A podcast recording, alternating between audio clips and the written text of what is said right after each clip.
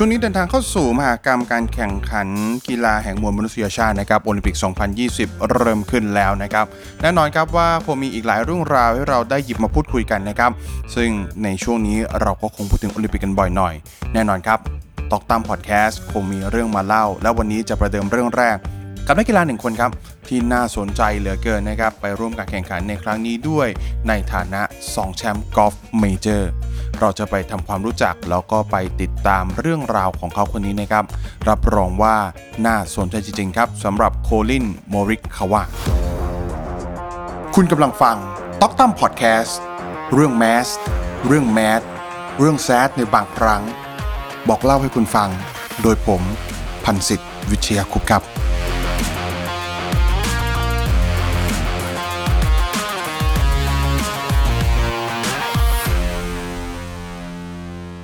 สวัสดีครับ คุณอยู่กับผมนะครับ พันสิทธิ์วิเชียคุปนะครับ ผู้บรรยายกีฬาที่คุณคุ้นเคย podcaster ที่คุณคุ้นเสียงนะครับ ตอนนี้เข้าสู่มหากรรมกีฬาโอลิมปิก 2020 กันแล้วนะครับ ก็เป็นอีกหนึ่งครั้งนะครับที่วนเวียนกลับมาถึงนะครับ ปีนี้เนี่ย ปี 2021 แต่แข่งขันในชื่อของโตเกียว 2020 นะครับ ก็จะคล้ายๆกับฟุตบอลยูโรนั่นแหละครับ เพราะว่าจะมีการเลื่อนของโควิดไป ก็ถ้าเกิดว่านับตามปีปฏิทินจะห่างหายเป็นเวลา 5 ปีนะครับแต่ก็เอาเถอะยังไงกลับมาแล้ว คนไทยได้ดูกันเต็มที่เลยนะครับ 6 ช่องกีฬาแล้วก็เป็นอีกครั้งหนึ่งครับ ที่ผมได้รับโอกาสได้รับเกียรติให้ไปบรรยายด้วยนะครับ ก็พบกันทางทรทนะฮะ ทางทีวีพูนะครับ สำหรับเทปแรกที่จะพูดถึงโอลิมปิกในครั้งนี้เนี่ย จริง ๆ แล้วเอาจะดูออกนอกคอมฟอร์ทโซนด้วยซ้ำไป เพราะว่าถ้าเกิดติดตามกันมานะครับ ผมจะพูดถึงเรื่องของฟุตบอล ผมจะพูดถึงเรื่องของบาสเกตบอลเป็นหลักนะครับ แต่ว่าเข้าโอลิมปิกครั้งนี้ ทีแรกก็เตรียมเอาไว้หลายเรื่อง หนึ่งในนั้นมีเรื่องถุงยางเดี๋ยวค่อยมาว่ากันมีเรื่องตัวเลขที่เป็นสิ่งคุ้นเคย แต่ว่า เรื่องที่จะนำมาเล่าเนี่ยนะครับ เรื่องนี้ทีแรกก็ไม่สนใจอะไรนะครับ แต่พอเห็นผลแต่พอไปดูเรื่องราวของเขาอ่านไปอ่านมา เอ๊ะวางตาไม่ได้เลยครับ ต้องจับจ้องไปยังโปรกอล์ฟประสบการณ์ 2 ปี แต่มีไปแล้ว 2 แชมป์เมเจอร์ ทั้ง PGA Championship นะครับ แล้วก็ The Open แถมชื่อและหน้าตากระเดียดมาทางเอเชียนะครับ ซึ่งไปดูจากประวัติแล้วเป็นอเมริกันที่เกิดลาสเวกัสเนวาดาชื่อของเขาก็คือโคลิน โมริคาวะ โคลินโมริคาวะเนี่ยเป็นคนที่น่าสนใจทีเดียวนะครับด้วยรูปลักษณ์ภายนอกเนี่ยเขาเป็นหนุ่มวัย 24 ปี ลูกครึ่งจีนญี่ปุ่นนะครับ คนคนนี้มีอะไรน่าสนใจทั้งในแล้วก็นอกสนามอีกเยอะเลยทีเดียวครับ วันนี้ว่าแล้วเดี๋ยวจัดการสัก 6 ดอก เฮ้ย 6 รอบ เฮ้ย 6 น้ำ 6 เรื่อง เฮ้ย เอาสัก 10 เรื่องแล้วกันครับ เกี่ยวกับโปรหนุ่มคนนี้ของมริคาวะเชื่อแน่ว่าจะเป็นการแนะนำให้คุณได้รู้จักกับหนึ่งในตัวเต็งเหรียญทอง หนึ่งในว่าที่โปรกอล์ฟที่น่าจะขึ้นมาเป็นมือหนึ่งของโลกได้ในเร็วๆนี้นะครับ มีเรื่องมาเล่าครับเริ่มต้นนะครับมริคาวะเนี่ยเข้าข่ายที่ผู้ปกครองทั่วโลกต้องการเลยนะครับ เขาเป็นเด็กดีที่เลือกเรื่องเรียนมาก่อนเรื่องเงินครับ ด้วยพื้นเพของมริคาวะนะครับเป็นเด็กเชื้อสายจีนญี่ปุ่นที่มาเกิดและเติบโตที่ LA ครับ โดยมีคุณพ่อคุณแม่เดบบี้แล้วก็เบลนเนี่ยคอยดูแลอยู่นะครับ ซึ่งมีธุรกิจหลักของครอบครัว คือร้านซักรีด ก็ทำให้เจ้าตัวเนี่ยสนใจในธุรกิจควบคู่กับกีฬาเสมอมานะครับแม้ว่าจะมีแววมาตั้งแต่เด็กแล้วก็ครอบครัวสนับสนุนให้เขามีโอกาสในแคมป์กอล์ฟยุวชนตั้งแต่ 5 ขวบนะครับแต่ทว่าเรื่องเรียนแล้วเนี่ยคอลลินส์เองก็ถือว่าเป็นเด็กเกรด A มาตลอดครับ จนสามารถเข้าศึกษาที่มหาวิทยาลัย University of California วิทยาเขตเบิร์กลีย์นะครับตั้งแต่ปี 2015 แล้วก็ใช้เวลาอยู่ในช่วงชั้นปีที่ 2 นะครับ เจ้าตัวครับเรียนเข้าไป สอบ แล้วก็มีโอกาสได้เรียนที่ Haas Business School ถ้าเกิดว่าใครที่อยู่ในแวดวงของธุรกิจ ใครที่อยู่ในแวดวงที่เหมือนกับว่าการเงิน ก็จะคุ้นเคยกับสถาบันนี้นะครับ เพราะสถาบันนี้เนี่ยเป็นโรงเรียนธุรกิจของมหาวิทยาลัยแคลิฟอร์เนียเบิร์กลีย์มีการจับอันดับว่าดีที่สุดในหมู่สถาบันสอนธุรกิจในโลกมาเลยนะครับ คนที่จัดเนี่ยพันสิทธิ์ไม่ได้พูดเองครับ เพราะว่าคนที่จัดก็คือ The Economist Financial Times นะครับ ก็ก่อตั้งมหาวิทยาลัยนี้ขึ้นมาตั้งแต่ปี 1898 นะครับ ขณะที่ในสนามแข่งขันในสนามกอล์ฟเนี่ยก็ถือว่าเป็นตัวเอตัวเก่งเป็นเต้ยของรุ่นเลยนะครับ เขาพามาวิทยาลัยแล้วก็ทีมชาติคว้าแชมป์รายการใหญ่อย่าง USA Walker Cup แล้วก็ Ano Palmer Cup จนปี 2018 ก้าวขึ้นมาครองเบอร์หนึ่งโลกครับ ในระดับ a m a t e u r มือสมัครเล่นบนโลกนี้ ไม่มีใครเก่งกว่าเขาครับ แน่นอนนะครับว่าหากเป็นนักกีฬาทั่วๆไป เป้าหมายเนี่ยคงมุ่งตรงสู่อาชีพให้เร็วที่สุดนะครับเท่าที่จะเป็นไปได้ เพราะนั่นคือโอกาสในการกอบโกยเงิน กอบโกยความสำเร็จ แต่ทว่าคอลลินส์เลือกที่จะเรียนให้จบบริหารธุรกิจในปีต่อมาเสียก่อนครับซึ่งเจ้าตัวบอกเลยนะครับว่าเขาไม่เคยนึกเสียดายโอกาสในการ turn pro ที่ห่างหายไป 1 ปี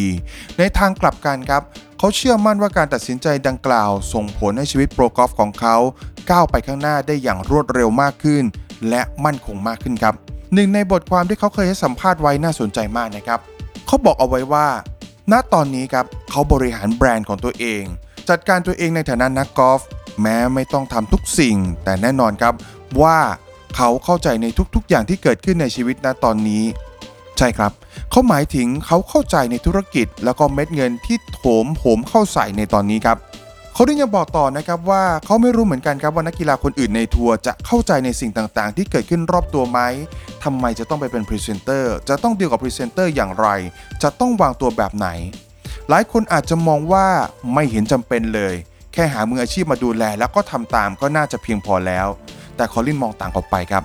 เขาบอกว่าเขาสนใจในเรื่องเหล่านี้ตั้งแต่พื้นฐาน เขาสนใจในธรรมชาติของธุรกิจ อยากเรียนรู้เพื่อมีส่วนร่วมไปกับมัน เรื่องนี้ก็น่าจะสนใจนะครับ เรื่องนี้ก็น่าจะดีแหละครับ เพราะถ้าเกิดว่าเราทำตามคำสั่ง เราอาจจะเคลือบแคลงใจ เราอาจจะทำไปโดยมีคำถามเกิดขึ้นทีละเล็กทีละน้อยตลอดเวลา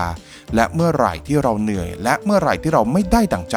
เราอาจจะระเบิดมันออกมาและทุกๆอย่าง ก็เหมือนปราสาททรายนะครับ ไม่ได้เป็น sandbox ที่ไหนนะ มันอาจจะหายกลืนไปเลยก็ได้ครับเรื่องต่อมานะครับคนเราเนี่ยเขาบอกว่าได้ครูดีก็มีสิทธิ์ที่เด็กคนนั้นจะก้าวไปไกลอย่างรวดเร็วนะครับ ยิ่งนักกีฬาระดับโลกมันต้องมีโค้ชที่เก่งและเข้าใจเป็นปัจจัยสำคัญคอยสนับสนุนนะครับเจ้าหนูคอลลินในวัย 8 ขวบโชคดีมากครับ ที่คุณพ่อคุณแม่น่ะหาโค้ชคนนั้นเจออย่างรวดเร็วครับ นั่นก็คือโค้ชริก เซลซิงเฮาส์นะครับริกเนี่ยเข้ามาดูแลแทบจะทุกอย่างให้กับหนูน้อยคอลลินเลยนะครับ ตั้งแต่วงสวิงแต่ที่เน้นมาก ๆ คือเกมจิตวิทยาการกีฬาครับ เรื่องนี้เองนะครับที่เปลี่ยนเกมของโมริคาว่าจากหน้ามือเป็นหลังตีน อืม ไม่เพราะเลยอีกครั้งหนึ่งนะครับ จากหน้ามือเป็นหลังมือณปัจจุบันครับ โดยโค้ชริกเนี่ยพูดถึงคอลลินเด็กหนุ่มของเขาเด็กตัวน้อยในวัย 8 ขวบนะครับ ตั้งแต่ที่เขาเจอมาเนี่ย เด็กคนนี้เป็นนักกอล์ฟที่เขารู้ครับว่าพร้อมจะชนะทุกคนในโลก แต่สามารถตีหลุดไปรอบละ 82 ได้ดื้อๆ เพราะอารมณ์ที่แปรปรวน กว่าที่โค้ชและนักกีฬาจะปลดล็อกได้พร้อมกัน ก็ถือว่ายากเอาเรื่องนะครับ โดยโค้ชบอกว่าหนึ่งในวิธีที่เขานำมาใช้กับคอลลินและได้ผลนั่นก็คือทำเป็นไม่สนใจใช่ครับทำเป็นมองข้ามไปการแสดงออกเหล่านั้นทำให้คอลลินรู้ว่ามันไม่มีอะไรดี มันไม่มีผลดีตามมาครับ หลายครั้งมันได้ผล ซึ่งอีกเรื่องหนึ่งนะครับที่โค้ชบอกว่าเป็นสิ่งที่ดีมากๆของเด็กชายคอลลินส์จนถึงปัจจุบันนี้นั่นก็คือว่าความมุ่งมั่นครับคอลลินมุ่งมั่นมากนะครับแล้วก็เชื่อในเรื่องการฝึกซ้อม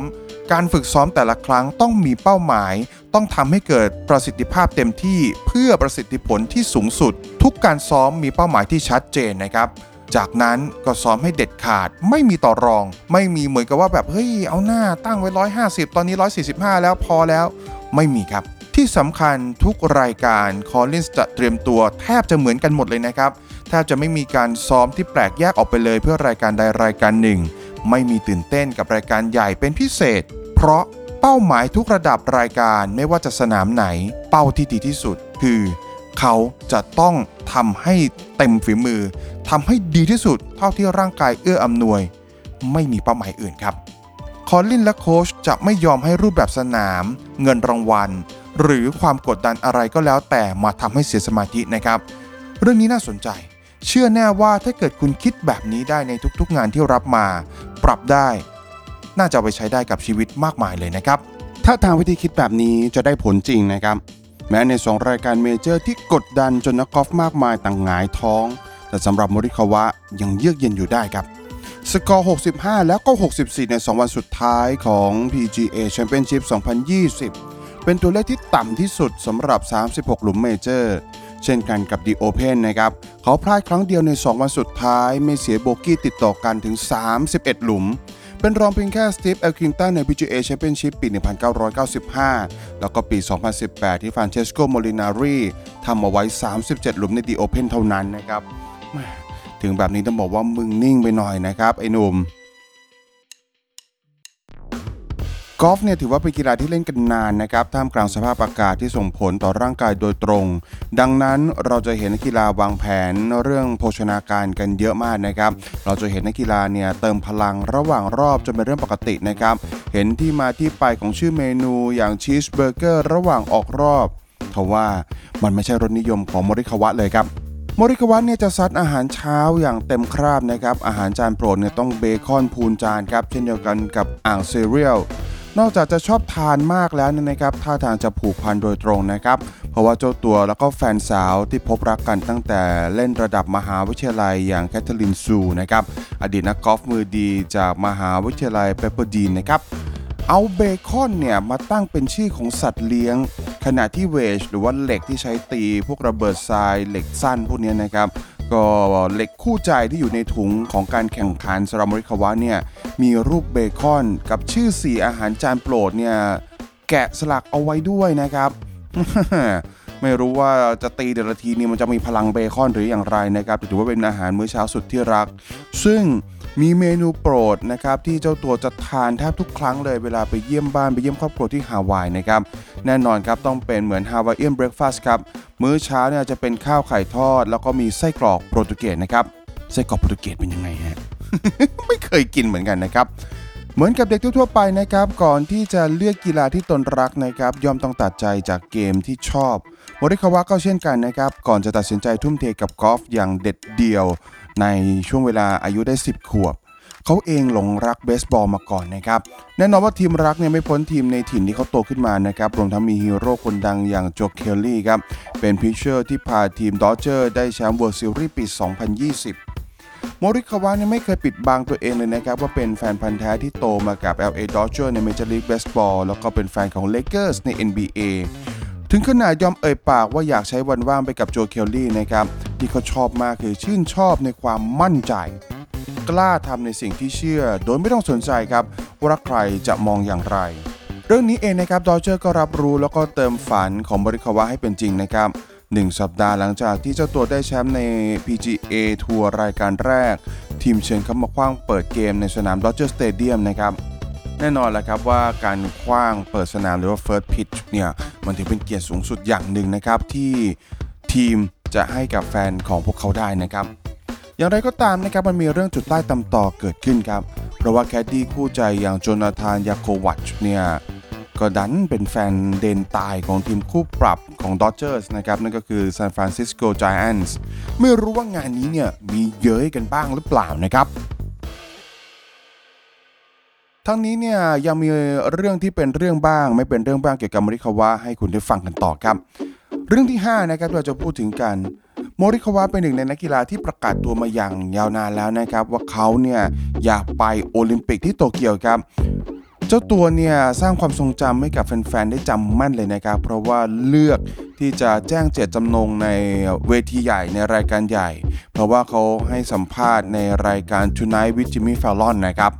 เรื่องที่ 6 นะครับ เห็นหน้าเด็กๆ แบบนี้เนี่ย ความเด็กของเขาถูกจารึกเอาไว้เลยนะครับ ในรายการ Farmer Insurance Open นะครับ เขาออกรอบกวนเดียวกับ Tiger Woods ส่งผลให้เขากลายเป็นนักกอล์ฟอาชีพ ที่เกิดหลังจาก Tiger Woods เทิร์นโปร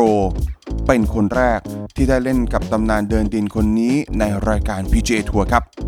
นอกจากนี้นะครับความเก่งกาจของมริคาวะที่เล่าให้ฟังไปแล้วว่าเป็นเบอร์หนึ่งของโลกในโลกนักกอล์ฟสมัครเล่น ก็แสดงให้เห็นว่าเก่งจริง ๆ นะครับ เพราะว่าหลังจากเทิร์นโปรมาเนี่ย 22 รายการแรกที่ลงเล่นใน PGA ทัวร์ในรายการอาชีพ เจ้าตัวผ่านการตัดตัวเล่น 2 วันสุดท้ายทั้งหมดนะครับ เป็นรองสถิติตลอดกาลของไทเกอร์วูดส์เท่านั้นที่ทำเอาไว้ 25 รายการนะครับ และทั้งนี้ทั้งนั้นในเรื่องที่ 8 นะครับ จากชัยชนะเมเจอร์แรกที่ผ่านมาเนี่ย ส่งให้เขากลายเป็นนักกอล์ฟรายที่ 9 เท่านั้นครับ ที่เล่น PGA Championship ปีแรกแล้วก็ได้แชมป์ต่อเนื่องกันมากับแชมป์ดิ โอเพ่นส่งให้เขากลายเป็นคนแรกที่เล่นเมเจอร์ 2 รายการแรกในอาชีพ แล้วก็ได้แชมป์100%เต็มครับ เรื่องที่ 9 แล้วนะครับ สนามหลังบ้านสนามที่เขาใช้ขัดเกลาฝีมือจนเรียกได้ว่าเป็นสนามคุ้นเคย นั่นก็คือสนาม 4C ครับ Chevy Chase Country Club เป็นสนามขนาด 9 หลุมนะครับ มี 10 กรีน 36 แท่นทีออฟ ออกแบบโดยวิลเลียมพีเบลครับ เรื่องสุดท้ายเรื่องที่ 10 นะครับที่จะบอกเล่ากันในวันนี้ ในโอลิมปิกโตเกียวเกมส์เนี่ยเขาคือหนึ่งใน 4 ตัวแทนทีมชาติสหรัฐอเมริกา ในประเภทกอล์ฟที่เข้าชิงเหรียญทอง ร่วมกับนักกอล์ฟอีก 52 ชีวิตจากทั้งหมด 35 ชาติ ทั้งนี้หากเขาได้แชมป์จะเป็นชายอเมริกันคนแรก ที่ทำได้เลยละครับ และนี่ก็คือ 10 เรื่องราวที่มาบอกเล่ากันเกี่ยวกับเรื่องของเจ้าหนูคอลินโมริคาวะ จับตาชื่อนี้ไว้ดีๆนะครับ เบอร์หนึ่งของโลกหนึ่งในตำนานนักกอล์ฟรุ่นใหม่ คงอยู่ไม่ไกลสำหรับตัวเขาแล้วครับ แล้วกลับมาพบกันใหม่นะครับสำหรับ EP ต่อไป วันนี้เวลาหมดลงแล้วนะครับ ไปแล้วครับ บ๊ายบาย